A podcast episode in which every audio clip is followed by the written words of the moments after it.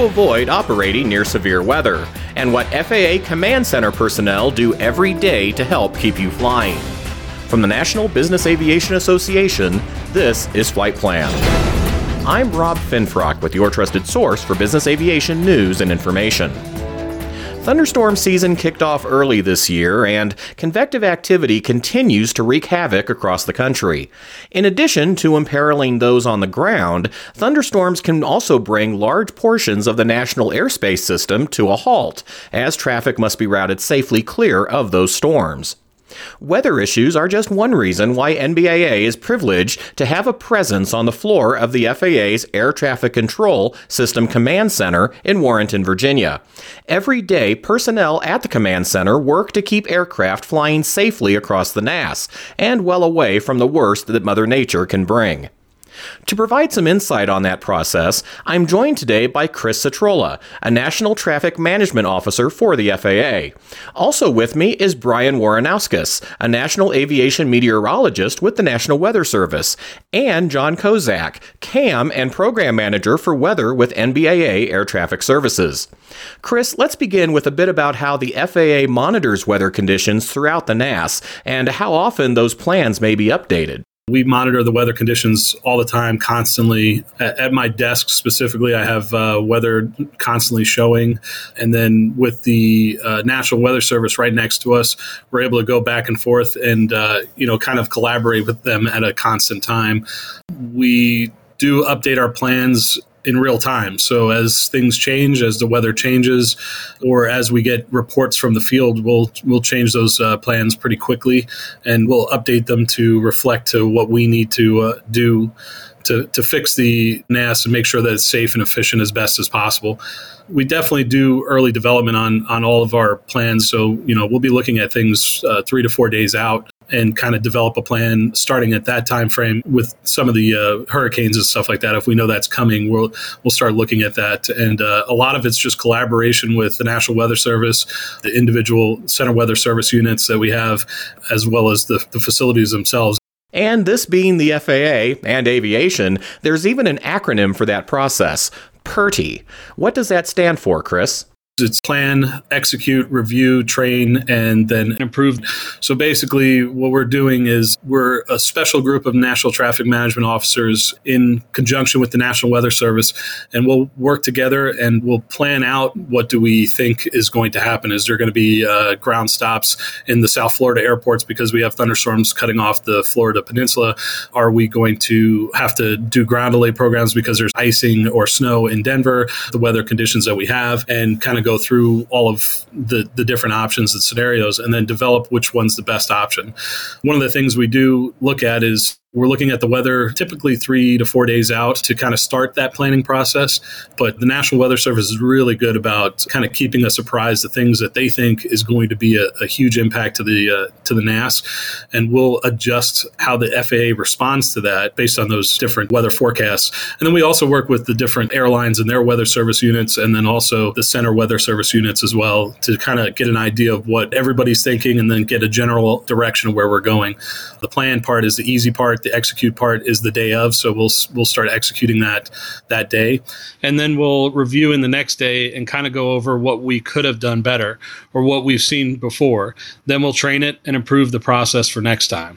Brian, as Chris said, you and the other national aviation meteorologists play a critical role in that process.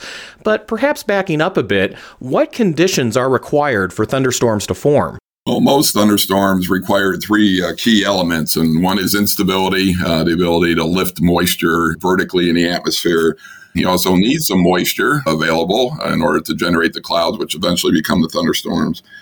And then importantly, we need, uh, within the weather business, we call a trigger mechanism, uh, some sort of frontal boundary, uh, maybe a trough, maybe some sort of disturbance in the upper atmosphere, something that, that's going to set the atmosphere off, that's going to take those conditions and actually get the convection, get the thunderstorms going.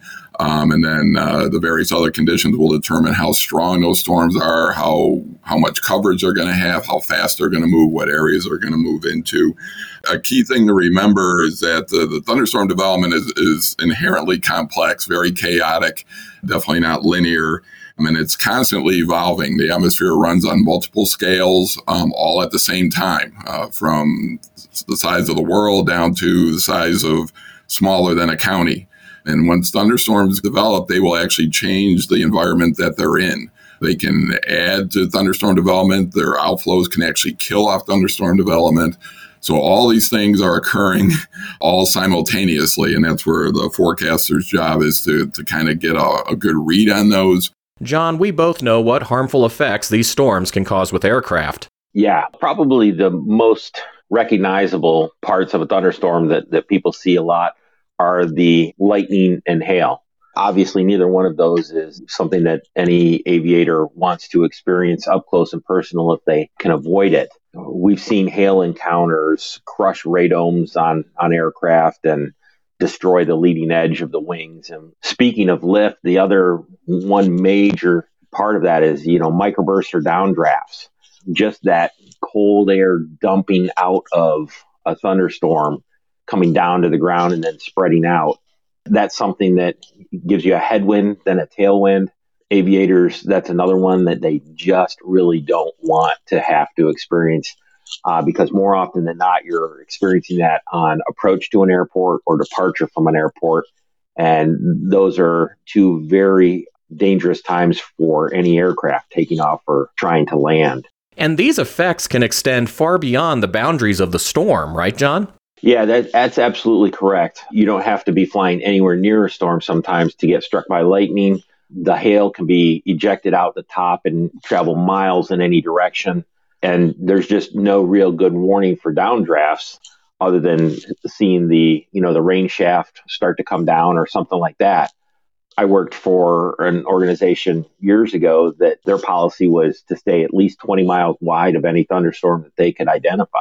More of our discussion in just a moment, but first, a message from N B A A. N B A A Flight Plan listeners, are you getting recognized for your leadership? N B A A now offers certificates and other credentials in safety, sustainability, and more. Visit N B A A dot org to apply today. We're back now with John Kozak, Brian Waranowski, and Chris Cetrola, and our discussion about the effects that thunderstorms have on the national airspace system. Chris, I understand the command center has different strategies for responding to severe weather.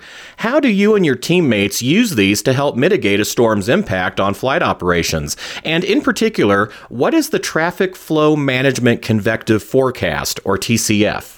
The T C F is the product that the National Weather Service provides for us, that they collaborate with the Center Weather Service units and, and a couple other entities.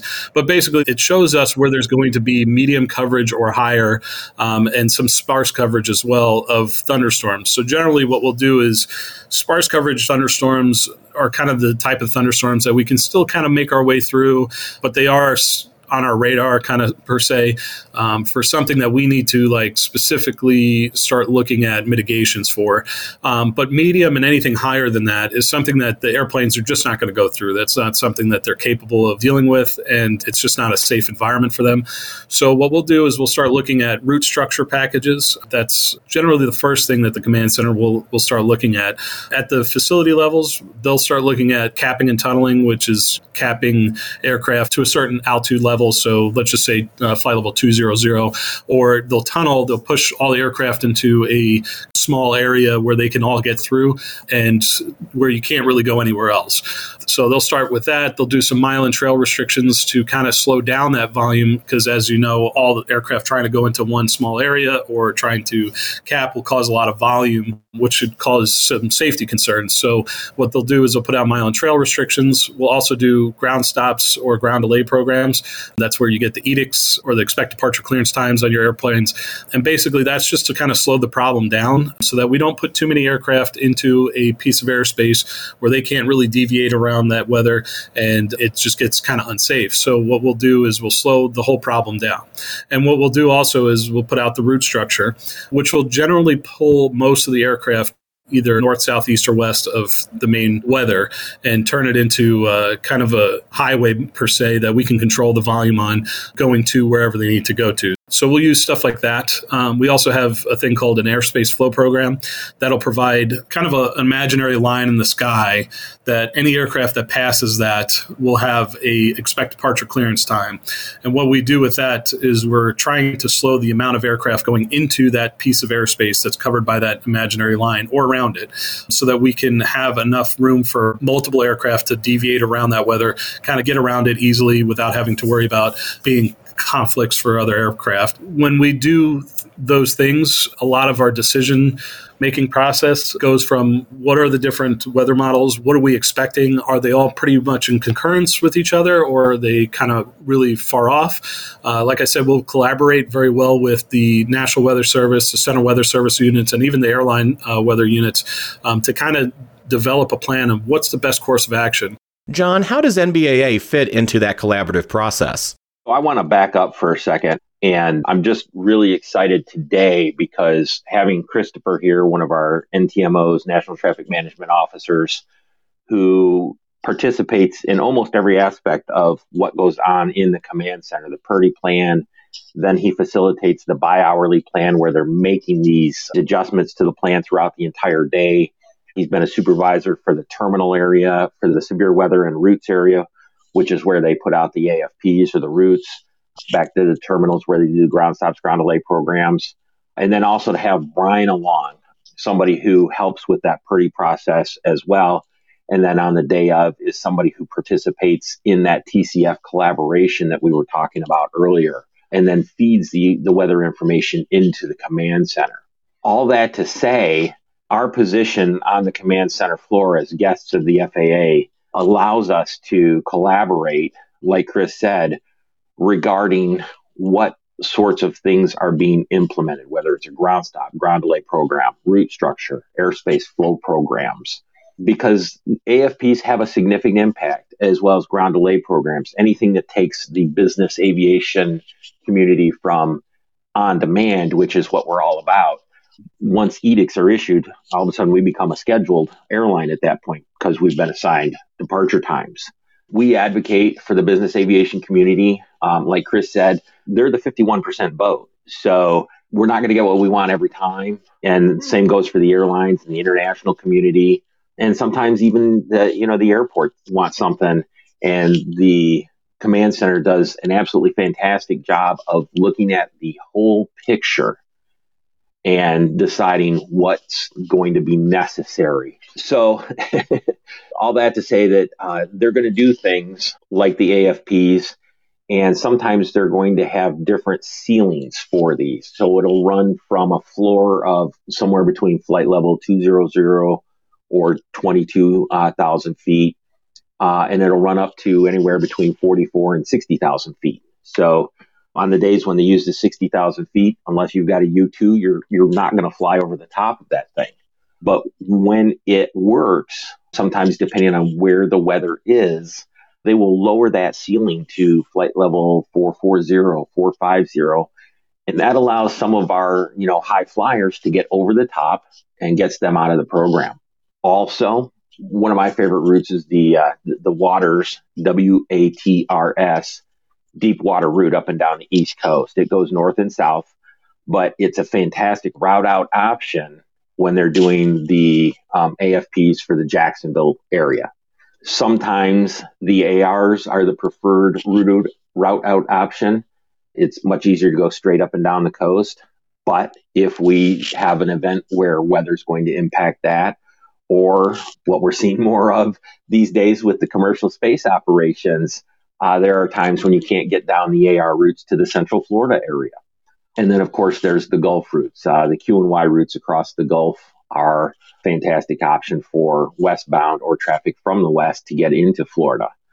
We prefer the route options if if it's available. And the, the routes are there to help manage the flows of traffic. The command center is almost like the traffic cops sometimes. You know, you see these people at intersections directing traffic because the light's out or a lane is blocked because of an accident. And so they're managing the traffic at the scene. And that's really what the command center does. They're not concerned about the individual dots on the screen. so much as they're trying to manage the flows in a safe and efficient way. And Brian, those traffic cops rely on the T C F in helping formulate that plan. What are the benefits of having a collaborative product, and what entities are involved in that process? The main benefit is that they don't get ten different forecasts. There's an old adage in the meteorology side that if you put ten forecasters in a room, you're going to get ten slightly different forecasts. But that, of course, would be untenable, certainly for Chris and the uh, the airspace planners uh, on the ops floor at the command center, and, and certainly industry reps like John. They need to hear one consistent message. We come up with a consensus-type forecast among all the entities. So the prime players in the T C F, uh, the T C F effort is led by the T C F forecaster, an actual ship position at the Aviation Weather Center in Kansas City. That's a NOAA agency. And then we have uh, our, our team here, the NAM team uh, at the F A A Command Center. And then at each of the A R T C Cs, there's a smaller version of the NAM team, as it were, the Center Weather Service Units. You heard Chris uh, mention that a couple times already. And basically, it's a four-person Weather Service team that's in the A R T C Cs, and they're responsible for their individual slice of the national airspace, whereas here, the NAMs at the Command Center, we're responsible for all the slices of the airspace, coast to coast and the offshore areas as well. In addition, we will have the airline representatives. Airline um, uh, meteorologists will be on the T C F uh, collaboration. And we also can get some uh, private forecasters uh, who are maybe doing some aviation-related uh, uh, elements. They have contracts uh, to provide some aviation support. So we see them pop up as well. Essentially, uh, any of the aviation weather-related entities are welcome on the T C F. Um, they just have to coordinate through the Aviation Weather Center in Kansas City. So they should have a lot of local expertise um, in terms of uh, storm dynamic and movement and evolution. So we rely on that inherently, and we want to see them make comments. Similarly, we want the airlines uh, meteorologists to make comments uh, and draw on the maps, make some changes. But the important thing, and we try and hold all the forecasters to this, and this is actually one of the jobs of the NAMs, uh, like myself, is that we want to see meteorological reasoning when they make changes. We just don't want to see, well, I think it's going to be out of my area at this time, or I, I think it's going to be medium and not sparse. We want to hear or see on the screen anyway, uh, what their actual reasoning is. The, there's more instability here. There, there's a, the, the front seems to be stronger. The models are underplaying current convection, whatever the situation may be. Um, we want to hear real meteorological thought put into that. So it's not gut check kind of stuff. Again, because a gut check forecast doesn't help guys like Chris very much. And speaking of your role, Chris, I often check out flight tracking sites to see how flights are being routed around storms. It's really an incredibly intricate and fascinating thing to watch.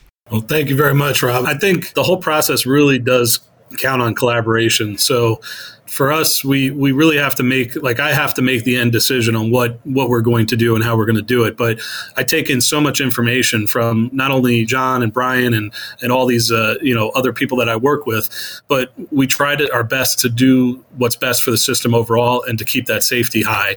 And that's the the real thing of the F A A is, you know, always being safe. Yes, efficiency is in there, but, you know, I don't want you guys, any of the flying public, to go through nasty thunderstorms or to, to have to deal with any kind of uh, lower safety in the nest. That's just not going to happen on my watch. It's not going to happen on any of the N T M O's watches. So we do everything in our power to make sure that we're we're being safe, we're collaborating. And what are the additional resources? You know, really being on top of that process of before you go to fly, taking a look at those those weather products that we're talking about, because that's what I'm basing my decisions off of. And then also talking to your N B A A partner there. They're very good at collaborating with us. They know exactly what we're doing uh, because we're they're there with us on the floor all the time. We might have disagreements on how we go about one thing here or there, but the end result is going to be a good one for the N A S as a whole and for the system as a whole. And talking to them, they have a, a very good idea of what, what we're thinking and why we're thinking and how you guys can get around those storms safely and uh, how, how you can deal with the uh, issues that we're going to see on that day. The F A A continues to get better at this, the whole managing the national airspace system.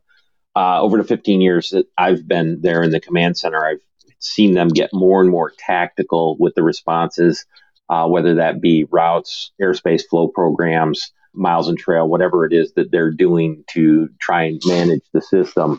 How would you recommend business aviation operators apply this information, John, from the command center in planning their flights in areas of convective activity? Pre-planning, understanding where the routes are, the current reroutes page is always going to be your best bet for seeing what all the, the current routes and some of the re- route restrictions are on any given day. Looking at the O I S page to see the picture of where that Um, airspace flow program, where that line in space that Chris talked about is, to see where the floor and the ceiling is, to see if you can fly under it. If it's a short flight and you're going low, you have to be low for the entire time. So if the floor is twenty thousand feet, you're, no part of your flight can be over twenty thousand feet. And again, that's to make sure that the different stratus of airspace control levels don't get oversaturated with airplanes. It's just not safe. And there are days we've seen a few days this year where uh, we've just had a line of storms that basically goes across northern or central Florida that just makes it almost impassable, and it hurts. I mean, it, nobody's happy about that, but it, you know, you have to do what you can to keep the environment safe for everybody, and that means slowing the flights down so that there's room to deviate. Other things that you can do to mitigate this is you can look at the products early in the day or the day before and make decisions about, should I go earlier? Maybe I'm going to have to go later. Um, I don't want to go through that line of storms, so I have to be there before they pop. So there's a lot of things that BizAv operators can do, and a lot of it's right there on the computer. You know, the T C F is what the command center uses primarily to make a lot of those routing and airspace flow decisions. And you can view the T C F at aviation weather dot gov slash T C F. Note that that product doesn't necessarily show all thunderstorm activity, only where there's high confidence for sparse convective activity and greater, which goes back to that classic truism that predicting the weather is as much art as it is science. Learn more about these and other weather resources available for business aviation operators at N B A A dot org slash weather and visit N B A A dot org slash A T S to find out how N B A A Air Traffic Services works for business aviation every day from the floor of the F A A's Command Center. And that's the latest from the National Business Aviation Association. Remember, you can subscribe to all Flight Plan episodes at Apple Podcasts in the App Store, wherever you find your favorite podcasts, including by asking your virtual assistant or connected device, or download them from N B A A dot org. I'm Rob Finfrock. Thanks for listening, and join us next time for a new episode of Flight Plan.